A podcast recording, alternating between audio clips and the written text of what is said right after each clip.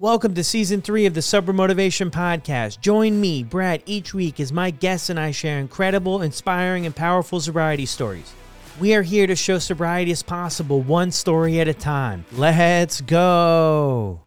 In this episode, we have Danielle, who had her first sip of alcohol at 14 years old and couldn't wait for the next opportunity to drink. Alcohol seemed to make life a bit easier and help her operate without her personal insecurities holding her back. During this time, she was also a mover and shaker, involved with many things in life, and this would be a common theme. She did an incredible job keeping things together on the outside, but internally, there was a battle raging that no one knew about. Getting and staying sober would provide so many benefits and much needed clarity in her life. This is Danielle's story on the Sober Motivation Podcast. Getting and staying sober is not easy. That's why we need a supportive and understanding community to be involved with to help us out when we're struggling. That's why you need to check out the Sober Buddy app. Inside the app, I host three groups per week. We have two groups per day, and there are also some member led meetups on the weekends for you to stay connected. Connection might just be our best tool to staying sober. I know it's something that has helped me tremendously over the years and to keep this thing going. So if you're not connected to some type of community or you're looking for a community, check out Sober Buddy. The members in Sober Buddy are incredible, kind, caring, understanding, and empathetic to your situation because they've all been there. Getting sober is a lifestyle change, and sometimes a little technology can help. Imagine a breathalyzer that works like a habit tracker for sobriety. SoberLink helps you replace bad habits with healthy ones.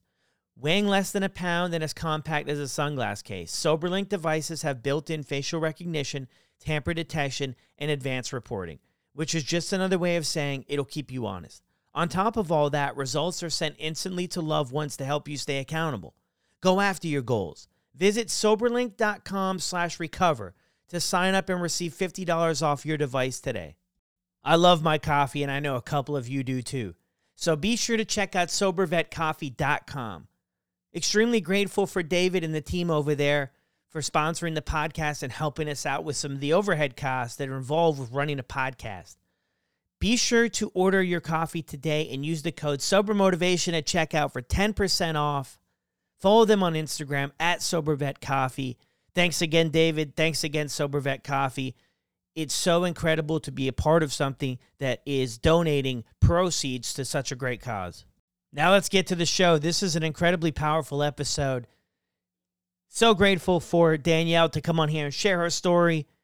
Be sure if you haven't left a review on Apple or Spotify to jump on there and do that. We need some more reviews to let new people who are considering this show or the 50 other shows let them know they're in the right place and it would mean the world to me. Now let's go. Welcome back to another episode of the Sober Motivation Podcast. Today we've got Danielle with us. How are you? Doing well. How are you? I'm good. I'm really good. good. Happy to be here. Yeah, same. Thank you so much for taking time out of your schedule to to do this with us. Yeah, I'm excited. Yeah. So you said you mentioned uh, that you've listened to a few episodes. So you already know what the first question is going to be. what was it like for you growing up? Yeah, I would say I had a pretty normal upbringing. I grew up in the suburbs of New Jersey, just outside of New York City, about 45 minutes away. There was, you know, some addiction present in my family, not in my immediate family, but it was definitely around. I had a grandma and a grandfather who were both unfortunately struggling with alcoholism, but you know, um, had a very normal upbringing. I was a middle child, older sister, younger brother, and very athletic in school. Held down a few jobs, fairly normal. Yeah, interesting. People seem to share one of two sides of the coin. Like things were, like you mentioned, normal, or there was a lot of struggle at home and a lot of dysfunction, and therefore people had to grow up really fast. Doesn't sound like that's your story. But then it's always interesting too if everything was normal and everything was pretty good, then what turns us down the road of addiction? And I'm sure we'll get there. So high school, mm-hmm. everything was pretty good for you. You made friends, you playing sports. That's a great way to connect with people too at that age. Yeah, I definitely struggled early on with the self confidence and the sense of not really feeling like I belonged, but mm. I hit it well. Things went pretty well for me or as well as they could have and I blended in by staying involved and staying busy and I think that's one of my one of the things that is really challenging for me today is like I don't know how to I didn't know how to sit with myself. So in high school I was able to keep busy enough and then mm. started to unravel a little bit later. Yeah. So when did drinking become part of your life? So I had my first sip of alcohol at 14 and I loved it. To me, it was like the solution. It was a great way to make friends, a great way to feel comfortable and to feel confident and to talk to boys and all of that stuff. So I was actually, I mean, I don't it's it's different for everyone, but for my group of friends, I was one of the first to start drinking and I just felt like it was the solution to all of my problems.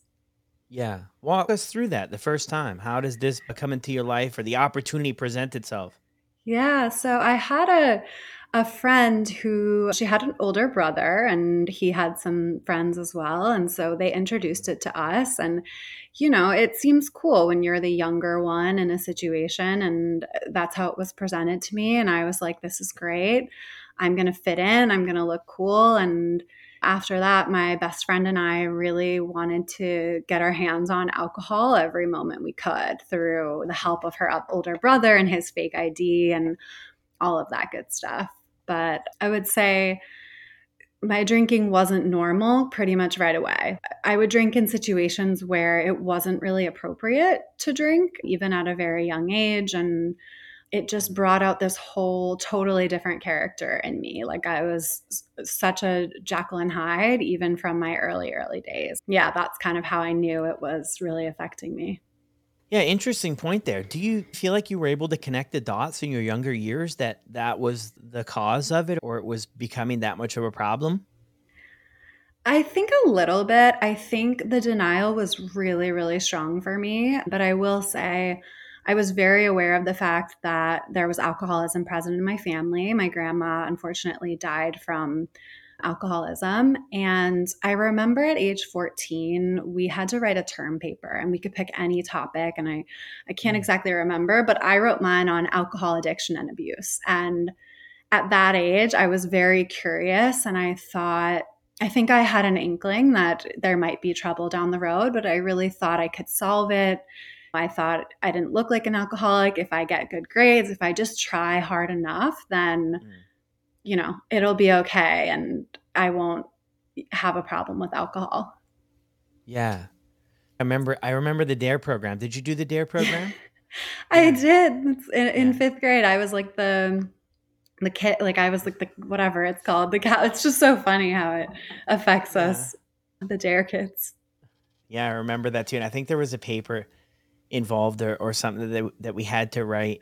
And yeah it just brought me back because the other paper you mentioned you had to write and i i think i actually did that. I didn't do much schoolwork in my life but i might have actually done that because there was maybe like a pizza party or a reward and like i didn't really get that stuff at home so i was like really motivated to participate and like get this award for participating in this dare program or a t-shirt or something. There was something in it that that i was interested in so i followed through with it yeah, it is. I heard this thing recently because you mentioned it's in your. It was like already kind of in the family, right? You were aware of that. Yeah. I heard this yeah. Uh, video recently that, eh, like, if we don't look after not only addiction but other areas of our life, that our kids are going to have to deal with it. This they mm. hit me so doggone hard.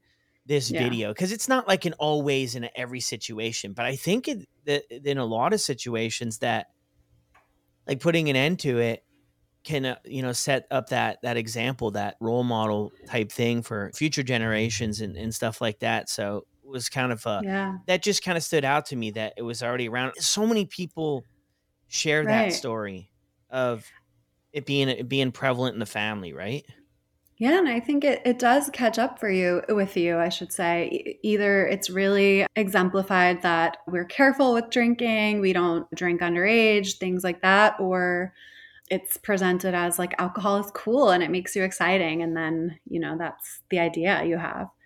Yeah. So. Yeah. Yeah it's powerful for sure especially on those er- in those early development years right? In 14 too like for me i never started drinking when i was when i was younger. I had other bad behaviors and stuff. I was a really I was a really bad kid. You know, maybe maybe misguided. Maybe misguided is the better word. Uh. I was just lost. I, I was lost and I was looking for any bit of attention. And I wasn't necessarily a cool kid to where yeah. it was going to be available for me to like smoke the pot and drink alcohol. It wasn't available and my folks were never really big into it that I saw anyway. So oh, it's cool. interesting though that at at 14 that you get right in there and you get right to it. Yeah, and I would say too, like, I mean, my parents, they're great. I have a good relationship with my parents, but my mom is a bartender. That's her profession. And so there was always alcohol around, and mm. that's life. But it was definitely something I saw as like something to model behavior after. Yeah. So you're going from here, 14, you already have a little bit of a spidey sense that this is a little bit of a problem now, but at 14, I had everything figured out. So it was great. I, I figured it all out. I was going to do all this incredible stuff without modeling the, the behavior required or anything. So you move on from that. And how do things progress for you? Yeah. So 14 is when it started. And I was in between everything that I was doing. I always was like, when can I have my next drink? I couldn't wait for the weekend to go party, to go. Mm just really like for me, it was about numbing out. Like I just, it was like a way to not have to deal with the stress of thinking about things I was insecure about or applying to college or all of that good stuff. So I was doing a lot of that, but still showing up for commitments, still kind of I had a pretty rigorous schedule in high school. So I would still wake up and show up for swim meets at six in the morning. So I was like, oh, this isn't a problem. It's totally fine. Mm. And then I would say around 17, 18 was when it started to unravel a bit more. And I started kind of drinking. I would leave school and go drink. And then I would go to swim practice or just doing it in places like this isn't really acceptable or doing it by myself. So it was, it happened pretty early on for me, but I was able to kind of hold it together and just really hold on to the fact that I'm functioning. I'm still a productive member of society. So I'm sure this is fine. I'm sure it's a phase and it'll pass, was the rationale, I think, at the time. Yeah. And there probably was some sense to that too, because you were doing all this other stuff, right? So it probably wasn't like this far fetched idea. You were showing up with you had to do and you know it wasn't like comp- everything didn't completely fall apart for you right exactly you know? it's a confusing yeah. spot to be in right especially when you talk with people that are eh, considered themselves like a gray area drinker or sometimes people throw around like high functioning you're able to go right. to the job you get the promotions you're you're doing what you can right and you're doing all right with it but it's confusing because then you have like this elephant in the room but right things aren't you know completely fallen apart yet. Right. And it's like, oh, I wasn't homeless. I wasn't any of those things. So I think that makes it really hard. And I think what a lot of people ask themselves now is like, is alcohol really serving me? And I wasn't asking that question. Mm-hmm. So I just stuck around a lot longer. Yeah. Fair enough. Me too. I'm with you. I'm with you on that. we, we didn't have those. We didn't have those conversations eh, yeah. back then. And the, the things have changed over the years, right? Even since I got into doing, I mean, the first time I ever got any intervention or help, I was 17. That was in 2005. The mm-hmm. conversation mm-hmm. has completely changed, and the resources have completely changed since 2005 to where we are uh, today. Totally. And that's that's a good, that's a really good way to to put it. Yeah. So where do we go from here? We're 16, 17, or 17 and 18, 16, 17, 18. Things have picked up a little bit it's interesting to me. I have to be honest with you, thinking about when you're going to get your next drink. I don't know if I've heard that story. I don't know if I've heard that way of thinking this early on in the journey. Maybe people did have it and didn't share it, but mm-hmm. that's that's when it really takes a hold of you, right? Because then now you've got to plan your life around it and all that type stuff, right? Yeah, I mean, I think I was able to hold it together. Like, I remember my senior year because at that point I had already gotten into college and like I was like, okay, I'm really quote unquote set there. And so I started kind of leaving early and going a drink and all of that good stuff. And I was, you know, again, I just kind of rationalized it by like, this is a phase. It's a scary time in my life where I'm leaving home for the first time. Mm. And then I was really just able to like white knuckle it and hold on to get to college. Yeah. How did that look? What when I got there or when I was white knuckling? Oh, Oh, co- college. college. Yeah. I mean, college is tough because again, it's like the behavior of binge drinking is so normalized. Like we would say things like, "Oh, let's get blackout tonight." And that was like cool. That was like funny and Mm. and so it was really easy to kind of hide in college and pretend that everything was normal, but but even then I I knew I had a lot of issues where I mean, I would black out almost every time I drank. I would be so ashamed and I just didn't I knew everybody else was doing it, but something felt off about my drinking. And there were some times that were really embarrassing that I didn't see other people going through. So I knew it was something that was unique to me. And I just, I wanted so hard to be able to to beat it and to do it on my own and be able to figure it out and I just kept saying next time I'll do this or I didn't eat enough or it was because I had hard liquor or all of these different things and just every single time was pretty much the same. Yeah. That's interesting too, the the blacking out because that you know, I've heard that a lot too, where yeah, you're doing the the binge drinking and stuff and then blacking out. And then yeah, it's scary. I mean, I, I've shared on the podcast before, but just recalling the handful of times that for me it wasn't it wasn't often, but the handful of times, my goodness, you know, it scared me. And it should have it should have scared me straight because Yeah. I had to have other people recall the events. And I was Yeah. like, there was no in my mind, I couldn't wrap it around that I was still functioning. I'm sitting at the in this this Mexican restaurant, my favorite in the world, and, and I can't remember having a meal there. You know, and this Oh was my like gosh. three, four o'clock. I couldn't remember it, and I'm driving and and all that stuff, and I'm like, man, that that was terrifying. But I quickly for forgot about it. A couple days, I felt better. But so is that the first time when you were in college where you thought like, hey, this is a problem. I've got to check. You know, I got to get this figured out a bit. I mean, I, I wouldn't say it was the first time, but it was sort of when I started to realize, like, okay, this isn't going away. This is Mm. really present. It's sticking around. I was always someone who had a boyfriend because that was just easier for me to get into a relationship and have someone else kind of help hold me accountable. And I felt like all the time I was having to tell him, I'm sorry, I'm going to do better. I promise, like at age, you know, 19 and 21. And so Mm. I kind of had realized like, okay, this is, this is continuing. Like, how do I, how do I get better and where do I go from here? But, you know, Mm. unfortunately, I didn't stop really drinking till I was 26. So it, it just continued. Yeah, th- things continued. Yeah. So did you make it through college then? I did, but so this is what's so funny. I made it through college and I actually graduated a Mm. semester early.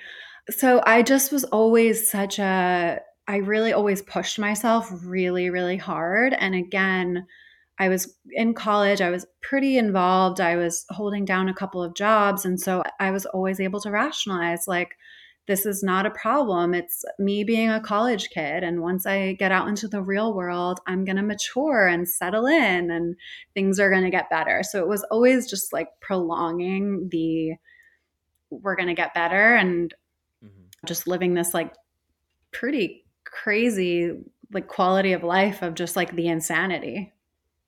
Yeah. No, I hear you on that. I mean, still like being able to work through there and finish college what you started to. I mean, that's that that's really good, you know, to to do that. And uh, that was never anything I could keep together. I could never keep anything together. So I give you huge kudos on that for Mm. getting that going. What were things like after and through this time in college? Did your did your folks or anybody ever mention to you? I know you said you had the boyfriend that you made the commitments to like doing better and being better, but did anybody mention to you about to have a look at this? I actually don't think so because I think there were always things that I could hide behind. Like I No. kept myself really busy with jobs and so I would, you know, drink more in my own privacy. Like I really isolated when I drank the most. So I think I was able to hide it really well. And then when I graduated, kind of same thing. I just was able to sometimes like buckle down and do the work. I mean, there were days where I would go to my job and my head would be spinning looking at Excel spreadsheets all day, and I would go and run and hide in the bathroom and get sick. but I was able to kind of hold it together at least so I don't look like what people expect an alcoholic to look like. I look, you know, kind of sweet and innocent and I think I took full advantage of that. Yeah, I I definitely can see that for sure. So that would be the thing. And even if anybody even said anything, right, too, that's I that's another interesting thing is if anybody said anything, you have all this other stuff you're you're doing well, right? So it's like even if somebody does mention something, it's like, yeah, but I'm crossing I'm I'm checking all these other boxes in life that Right. people my age are doing and I'm still doing what I need to do. So it's a very even it's very tough to even have a conversation Right. with somebody, right? Because they're doing it. I had a, I had this other guy on the show, and he's TV star and all this stuff, and and he was like, "Well, what was anybody going to say to me?" Honestly, I'm at, you know I'm at the and and you were doing extremely well in these other areas, so yeah, that's a it's a tough conversation to have, right? Yeah, I mean, it's it's really confusing, I think, for not only the person struggling, but also the friends and family. Like, if someone did say something and I was like, "Well, I'm doing great at my job. I'm doing great at this." Like, what are they going to say? Like that that's what's so confusing confusing about addiction is like it really does not discriminate and, you know, Yeah, it looks different on everyone. yeah, and and that's so that is so powerful and so true. Is that it does look different for everybody. It affects people differently, and it's always something to keep in mind Especially at working with other people and trying to be helpful for people and just all around being a good person. You just never really know who's struggling, whether it be addiction, mental health, or the other countless things that humans can Yeah. struggle with. That it's always important, uh, for me anyway, I carry myself to be kind to people because you never, you know, completely know the battle that they're going through. Yeah, I think that's what's so tough is like people don't wear it on their jacket, and so I totally agree. I try to do that as well because Yeah. people we just don't know. Yeah, exactly. So where do you go from here? So this is your you're working and you've graduated and Yeah, so I graduated. I was 21. I moved to central Pennsylvania, which is where my job took me, and it was a little bit more suburban, very quiet. I didn't know anyone there at the time. I kind of just found the job and I will say there were a lot of people that were young and married, and I was young and single and just didn't really know where I fit. Again, that seems to be a pattern for me is like I never felt like I was belonged wherever I was and that was a problem with me not with with the situation but again I was able to kind of hold it together because there wasn't raging there weren't raging parties all the time it was people with families I had to go to work and it was sort of just like this quiet thing that I struggled with on my own what did it look like? Did you just were you a wine drinker? Sort of. So I would, I mean, I didn't discriminate in those days in my early 20s. I would kind of just drink anything. But in Pennsylvania, there's a lot of beautiful wineries and farms. So I would drink a lot of wine. Really, again, like any excuse for me to go and have a drink somewhere. And then I would go into Philadelphia on the weekends, get really drunk there, and then hopefully show up to work the next week. So it was very like two different lives between work and and play. Yeah, work hard, play hard. That's yeah. that's how that's the motto, right? So, did did you make friends there some? Are you going to Philadelphia by yourself, drinking on the weekends here? Did you meet people or how'd that go? Yeah, so I met a couple people. Again, I found a boyfriend, so that was and he was kind of a way again for me to have someone there to hold me accountable, to kind of rely on and be codependent with. And so I really that was my weekends was like we were either with his family or we were with his friends or some of my friends or a combination of both. And um you know, I was always the one that took it too far. Um, when we went out to places and things, everyone was having a good time. I was so happy to be there. Um, but I was always the one who was like, "Oh, let's bring our own, let's bring our own fireball to this place. Let's take shots. Let's do Mm, this." And so, even in this those situations, I felt like I was always the one waking up and trying to piece together my night and should I apologize? Do I owe someone an apology? All of that really fun stuff. Yeah, yeah, yeah. Um, yeah. So you met the boyfriend, and that kind of got you into the sounds like anyway the social circle people to to party with. But you were always going going a little bit extra, the extra mile to to Yeah. really spice up the party. Yeah, I'm with Yeah, you I on feel that. I feel like the extra mile in this situation is like the only time that it's like you don't want to go the extra mile. Yes, exactly. So where do things go from here? It seems like the boyfriend thing is a consistent thing too. A lot of boyfriends throughout it. I mean, you mentioned codependency. What's the reflection there? I think in hindsight, how do I say this without sounding too depressing? I think it, it kept me alive and functioning. I really, really think that because like it kept me safe. Like there was always someone watching me and making sure I was okay. And I think that was on purpose. And mm. you know, today I pride myself on being a really caring, thoughtful person. And I know I had those qualities back then, but I just don't think I was a very good girlfriend if I was just like, oh, you have to babysit me all the time and make sure I'm not blacking out and that mm. kind of thing. So, and I would say the time that I didn't have a boyfriend is when things really just unraveled. Yeah. Is that that's in the future here that we're getting That's to? in the future. And So we're we're at about like what, 24, 25 now or 23? it's 23, 24. Yeah. Yeah, okay. Yeah. So so where do we go from there? So at 24, 25, I was I was feeling again a little bit lost, which is typical for me at this time. And I was like, you know what? I never gave the New York City thing a shot. I think now is the time. I was really pretty unhappy because the drinking had really started to affect my mood and affect how I was feeling. And so I found a job and I moved to New York City. And I just thought, okay, this is going to fix everything. I'll be happier here. I'll drink less here. And um, so I moved to the city at about 24. And um, yeah, that did not last very long for me. The part of moving to the city or the part of cutting back your drinking? Well, I mean. I lived in the city. Yeah, I would say both. I mean, I moved to the city and things just got really not good pretty quickly. I wasn't really able to moderate or drink less. It was actually, we were able to drink in the office and start at five and stay out all night. Mm. And then I did stay in the city even after I got sober, but but me being in the city while drinking was just not a combination, Yeah.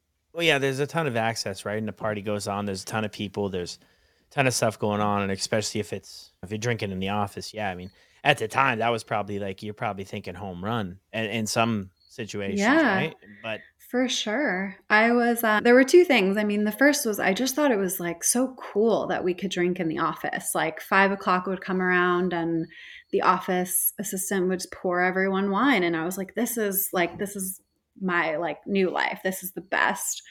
Mm-hmm. And then we also had a very small startup kind of vibe. And so I decided that in addition to my regular job, I would also plan all of our company events. And for me, that was like purposefully inserting myself into a place where I could kind of manipulate and manage all of the drinking activities and just make sure that there was alcohol at all times. And so it was the the best thing for someone who loved to drink, but the worst thing for someone who was an alcoholic. yeah, no, yeah, it sounds like it. It definitely sounds like it. Drinking in the office, I couldn't imagine. I don't know if I ever would have gotten sober if that was the situation. To be honest with you. And then you keep it together, but that's another thing that we kind of battle with uh, on a daily, right? Is it just the normalization of consuming alcohol, all these different events, right? It's it's out of Yeah. hand. It's really honestly, it's just thrown in our face, especially in the city. I mean, the drinking in the office, the way I saw it then at 25 versus how I see it now, I'm like, you know, I get it if people want to have a glass of champagne here and there, but to have these like work professional events and everyone getting blacked out is so wild to think about. Yeah, Yeah. for sure. That's it, it feels it feels it doesn't feel right to me personally that that you know that's it. But I don't know. I mean, sometimes I guess we're put in these high stress situations, and then we just there's no other way to deal with it. I think that we just get if that's how we grow up, and that's what we're doing, and we're in these these jobs, and, and there's a lot of stress, and there's a lot of pressure. Like, I guess it makes sense to that's how we're gonna escape, right? And then once you get used to it, you probably know once you you figured it out at a younger age that by drinking alcohol, the insecurities float away, the feeling of being Mhm. less than kind of flows out the back door and all these other things that we're on the run from Yeah. that gets quiet between our ears then once that happens it becomes so much more than just a happy hour you know it's, it becomes so much more and it and then it, it it takes time to get to the point where we're like yeah we need to get sober. It's just Yeah. yeah it's tough. It's, really tough because yeah i'm sure that goes on at a lot of places. And like for most people it's probably not going to be that damaging. I don't know. I've never Right. been in that environment but like not everybody's going to be addicted to alcohol and it's not going to impact their life. But like for the people that it does it's like man that's you know that really really sucks to do you know? And I think when I was, you know, newly sober, I was like, this is unbelievable. And I was so enraged. And like, you know, if you think about the people that aren't impacted or don't have addiction, I don't think their intentions are bad. I just think my world opened up when I realized, and I was like, how is this happening? But I don't think everyone is there. And I think, you know, that's Yeah. normal. Oh, for sure. Yeah. Yeah, for Yeah. sure. Not every it, it's probably like I've seen some job postings to where people that's a perk of the job, right? That's an enticing Oh thing. my is we- gosh. we've got the coffee and then they've also got the taps, right? So it's I like forgot. this is yeah. yeah, this is like a you know, maybe like one of the perks of the job or something. Like it's it's really weird when you kind of step back and look at it from, you know, where we're at, obviously. But yeah, I don't think anybody isn't would be intentionally, you know, I think there's good people out there, right? So they're probably not Yeah. intentionally like, yeah, let's let's yeah, mess everybody's life up. Uh, I don't think that's what it is, right? But Oh, it's I- interesting. So, did anybody throughout all of this, like, has anybody come to you yet and say, "You need to look at this. You've got a problem." You- Did anybody mention anything? I hope I'm remembering this correctly, but really not until I went into the city. And the Yeah. city was when all the alarm bells were going off and I just couldn't hide it anymore, but I think before that I was I was functioning and things were going uh, from what people could see, uh, things were going well and okay for me. So not really, Yeah, which is wild to think about. yeah. Well, I mean, it is, but like you said too, things are things are working out as well at the same time, right? So, Yeah. Yeah. so where do we go from here? So I moved to the city. Well, first I, I did a little pit stop at my parents while I looked for a place, and that was mm. disastrous. I think they started to see what was going on, but it was four short months, and I was out of their hair, and we just kind of brushed it under the rug. And then I moved into the city, and things just became so unmanageable is the right word so quickly. I mean, from the drinking at the office to the fact that there's a party every single night, a, a big club party, there's a happy hour. You can order, there's apps, you can order alcohol at all hours.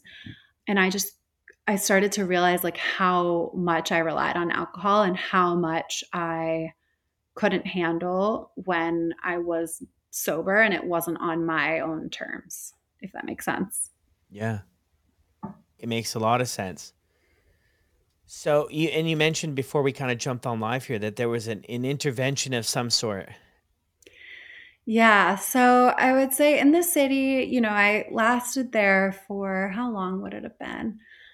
I was there for a year and a half, just kind of getting into a lot of trouble, drinking a ton. I unfortunately went to the office drunk a few times and I got caught at least one of the times. And then finally, a few people intervened and they said, you know, we've noticed. And it wasn't just like they've noticed, it was, you know, I would be blackout a lot and I would, you know, come home in a state that was like not okay. And so I had my mom and a few close friends who intervened on me and were like, we've noticed this is a problem. And again, I was like, yeah, but I don't drink every day. And that's the thing I probably haven't mentioned. I, I actually wasn't a daily drinker. Like I could hold it for a few days at a time. And so I remember saying, like, oh, but I haven't had a drink in six days. Like I, I don't think I need anything. Like I think I'm fine.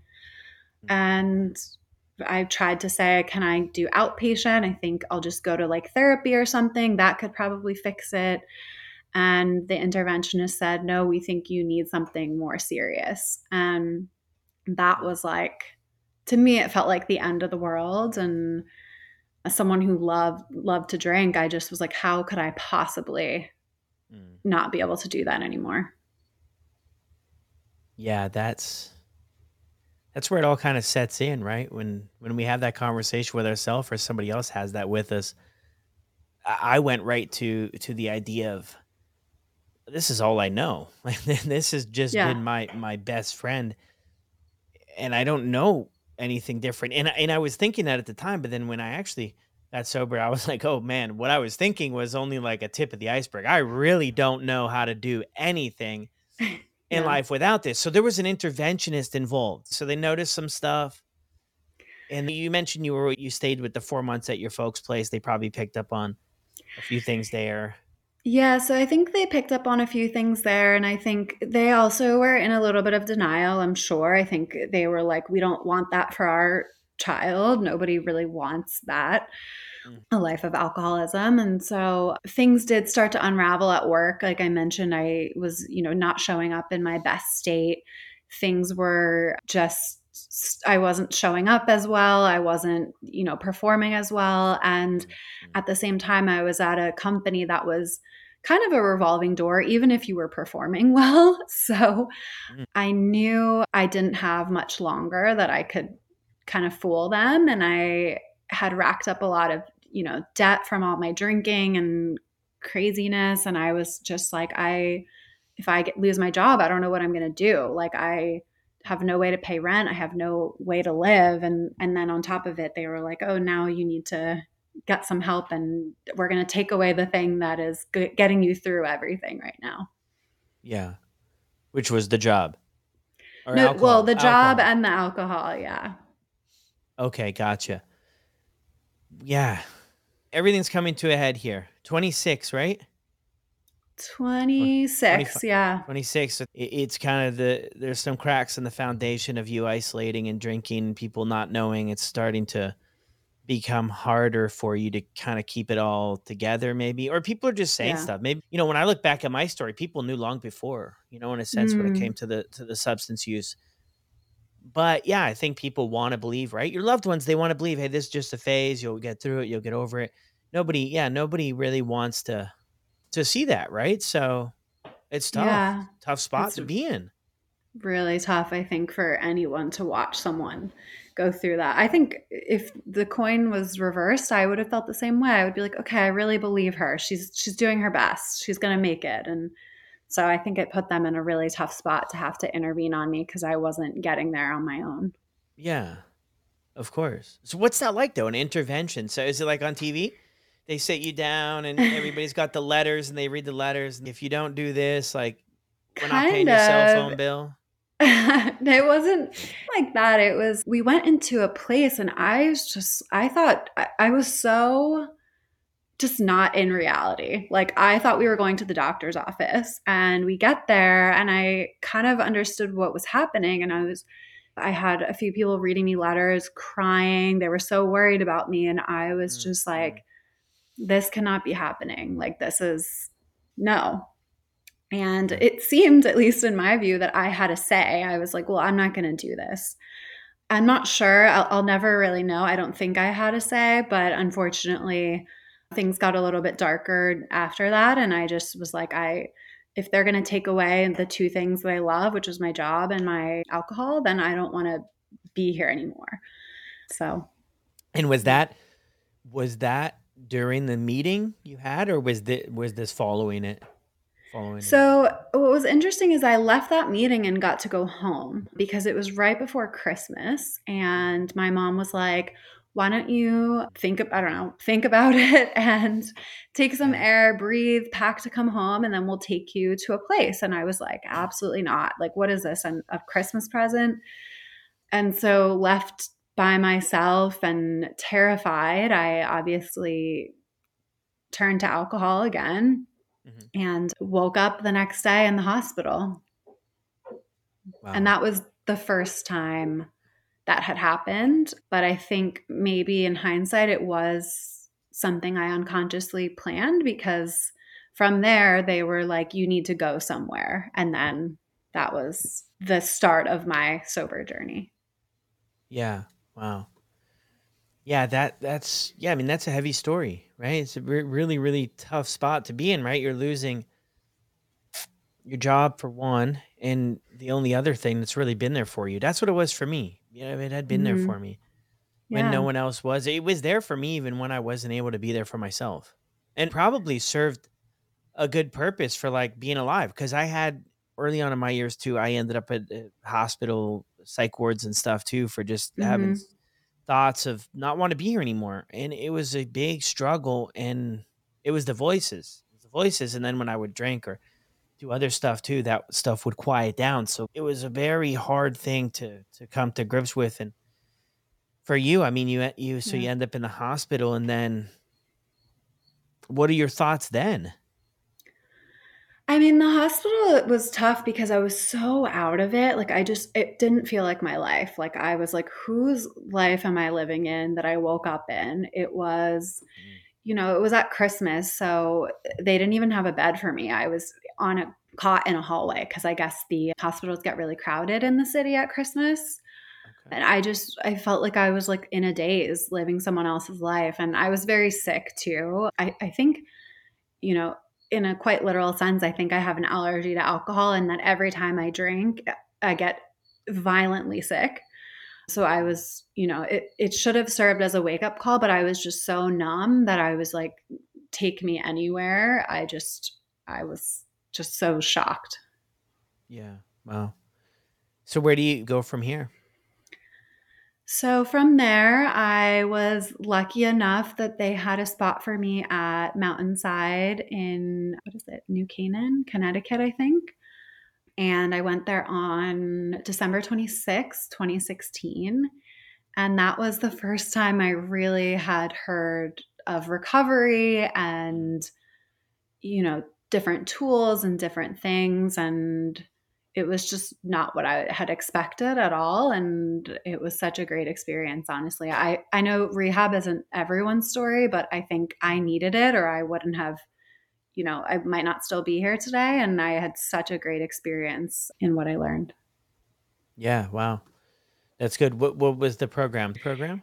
It was a 30, yeah, 30 day program. And they focused a lot on like mind, body, spirit and outdoor stuff. And so that was really good for me to have a lot of different tools and resources just right out of the gate. Yeah. Okay. And then where do we go from here? Because I know we talked uh, before we jumped on you that Yeah. this wasn't sort of the end of the road for you, right? No, so what's interesting about my story is it wasn't the end of the road. I never stopped trying to stay sober. Like I never went out and went out drinking and stayed out for months at a time. I always had a slip and came right back the very next day and was like I you know, I want to be better. But it took me a lot of day ones. I actually ended up going, unfortunately, back for another trip to rehab at Caron that same fall in October of 2017. And then slowly, I kind of got, you know, three months and then I would slip, and then six months, and then nine months. And finally, I had my last drink on August 11th, 2021. So it was about five years of kind of up and downs and struggle. Wow. Yeah, that five five years. What was that like though? Were you trying to like moderate? I know that's like a buzzword that we have right now. Did you ever do that or was or or not really? No, I never, for me, it was like very cut and dry. Like I knew I needed to be sober. I never tried to moderate once I had like understood what sobriety was. It was more just like self sabotage. I don't talk about this too much on like Instagram, but I just really didn't, I truly didn't believe I deserved to be happy. And so I just wouldn't allow that for myself. And it just took a lot of work and a lot of time and a lot of talking and Yeah. to get to where I am now. I mean, even me talking right now, I used to go to support groups and just listen and not talk and smile and just be embarrassed. And I'm a totally different person in that regard. Yeah. Yeah, I'm, I'm with you on that too. And I don't know if you can relate to this, but I was a fly under the radar type guy. I was pretty charismatic. I Yeah. could pretty much tell people what they wanted to hear, but to get me involved with stuff, I was a very yeah, that I was a fly under the radar guy, just kind of Yeah. nod my head, show up, uh, you know, get people off my back. That was like kind of my my thing, but I really realized my life started to change and I started the healing process when I started to like become an active participant in like my own journey, Mhm. like take responsibility for okay, this is mine. This is my story and my journey and I've got to be become a part of it, but I hear you on that. You know, that's what I preferred to do. My first meetings I went to, my first g- group meetings I went to, like I would, I was so afraid that somebody would notice me. I'm like, Yeah. don't, please don't notice me over here. Everything is good. I promise you guys, everything is good. And it was far from it. And So now you have this platform where you just talk openly about it. Yeah, what the heck is going on? I got, I gotta check myself here. Yeah, you know, and it's it's important though because it just shows the pro- the the progress that we can make and the transformation that we Yeah. do make. A lot of confidence can come from not drinking and you Totally. know, stuff like that. So, so Yeah, five years, man. That you know, it's tough, right? I guess it could go both ways, and I don't know all the details to it all, but I just think back to my spot there was going back and forth, back and forth, and the shame, the mm-hmm. guilt, and everything kind of builds up. That can really be a tough spot to be in. So there must be a lot of relief from getting sober and then and then stringing together so much time like you have. Yeah, I mean, I think the five years at, at some some points, I just thought maybe this isn't in the cards for me. I can't seem to get it together. But you know, now that I have over two years, I'm so grateful that I just kept going. And throughout that time, I I there were some days that I got really down on myself, and I was just like, I'm failing. I'm terrible at this. Mm-hmm, mm-hmm. But I had a lot of really great like sober memories, sober vacations in that time. So I just kept pushing through that and and I'm so happy I did. Yeah, that's and that's what I think it is for a lot of us too, right? I think like sometimes we see and we hear stories of like I hit a rock bottom, I got you know drinking and driving charge, and the next day I just that was it, I just stayed sober. And then you hear other stories where eh, you know a seed was planted at some point, and the seed Mhm. gets watered here and there and here and there and here and there over and over again, and then eventually you have the Yeah. sobriety part that comes out of it. But it that's what it was for me. You know, my first time I went to rehab was 2005. I didn't get sober till 2010. Mhm. So five years, you know, five So years. five is- I guess that's it. I guess that's it. I never even put those two together until until I said it there. But it was that idea. But yeah, there were some good stuff, you know, in there for me too. yeah. What's it been like for you? And and, and walk us through that day when that you know, two years ago, two plus years ago now in August, when you're like, this is it, and this is where I'm headed. This is what I'm doing.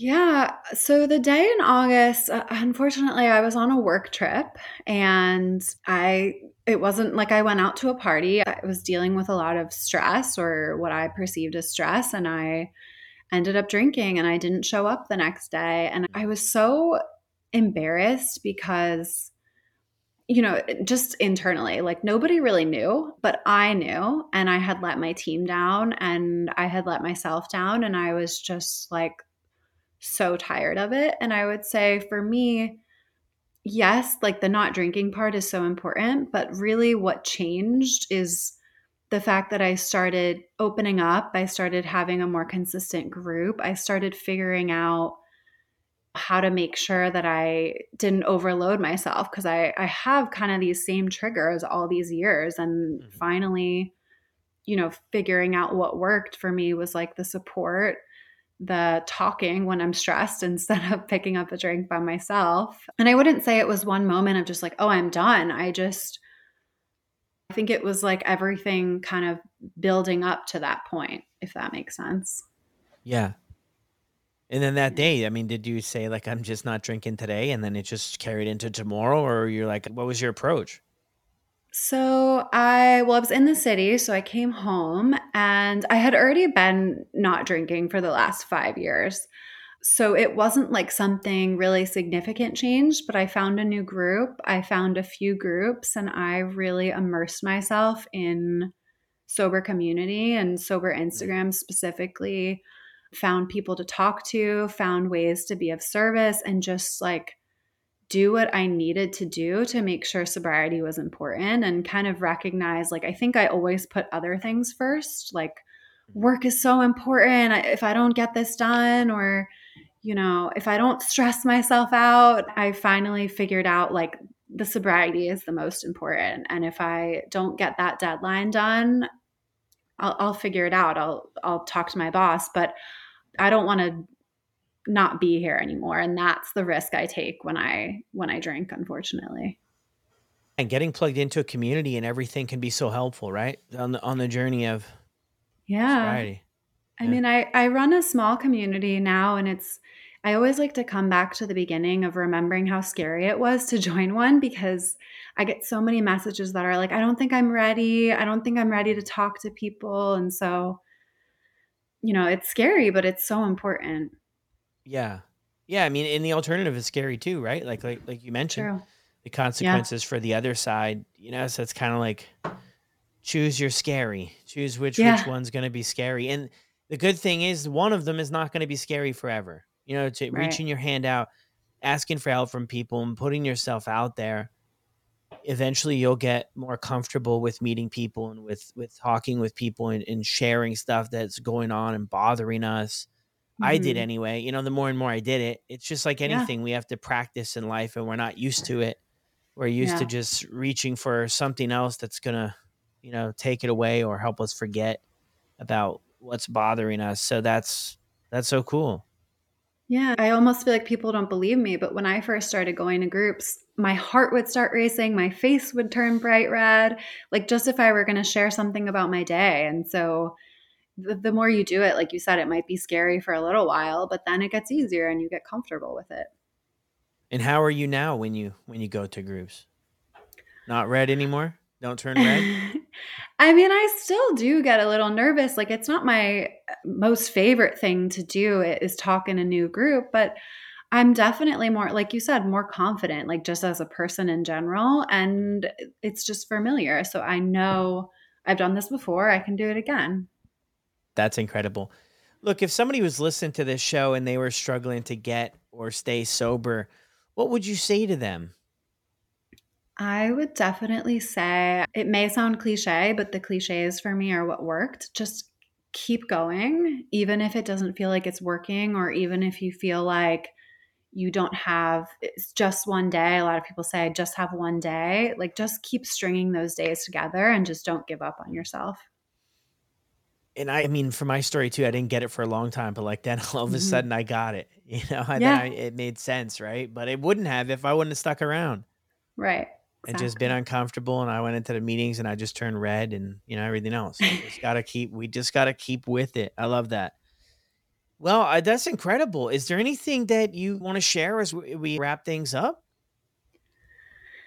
No, I think we honestly we covered it. I just yeah. think sober life is a life beyond my wildest dreams. I know that's the big kind of cliche, but it's so true. My life is so much better now that I've taken alcohol out, much better than I ever thought it would be. Mm. And it's just so worth it. Yeah. Everything at first is overwhelming and scary, but you hear that story consistently, right? Things do get better. It does take time, but things do get yeah. better and improve. I mean, and it's so wild if we just remove one thing like literally Yeah. one thing. There is a lot of other stuff we have to work on, but if we just remove that one thing, we have so many benefits. And I think sometimes when we first start out, we get worried we're we're we're passing up on something, we're losing something, and I'm like, man, I thought like that, and I'm just like looking back, I'm like, dude, you aren't missing out on anything. You're not losing anything. There's so much Right. to gain, to be gained with this decision. You're gaining so much. So if somebody uh, wanted to reach out to you, where can uh, where's the best place they can find you? Definitely on Instagram. You can find me at that sober glow on Instagram. Okay, cool. Yeah. So if you guys enjoyed the episode as much as I did, be sure to reach out to Danielle on Instagram, that sober glow. And thank you so much for joining us and sharing your story on the show today. Thank you so much for having me. Of course. Well, you guys heard it there first. Remember when Danielle said that she was really nervous talking in front of groups, and now she just shared her story with the entire world. And maybe that was a little bit nervous for her. I don't know. I, I didn't have a chance to ask, and I definitely couldn't tell. But maybe it was. It's never an easy thing to do. So if you enjoyed this episode, like I said, as much as I did, be sure to send her an Instagram message at that sober glow and let her know you appreciated it. Let her know uh, thank you. Want to show her some serious love from everybody that's part of the sober motivation community. You all are incredible. Thank you for checking out another show, and I'll see you on the next one.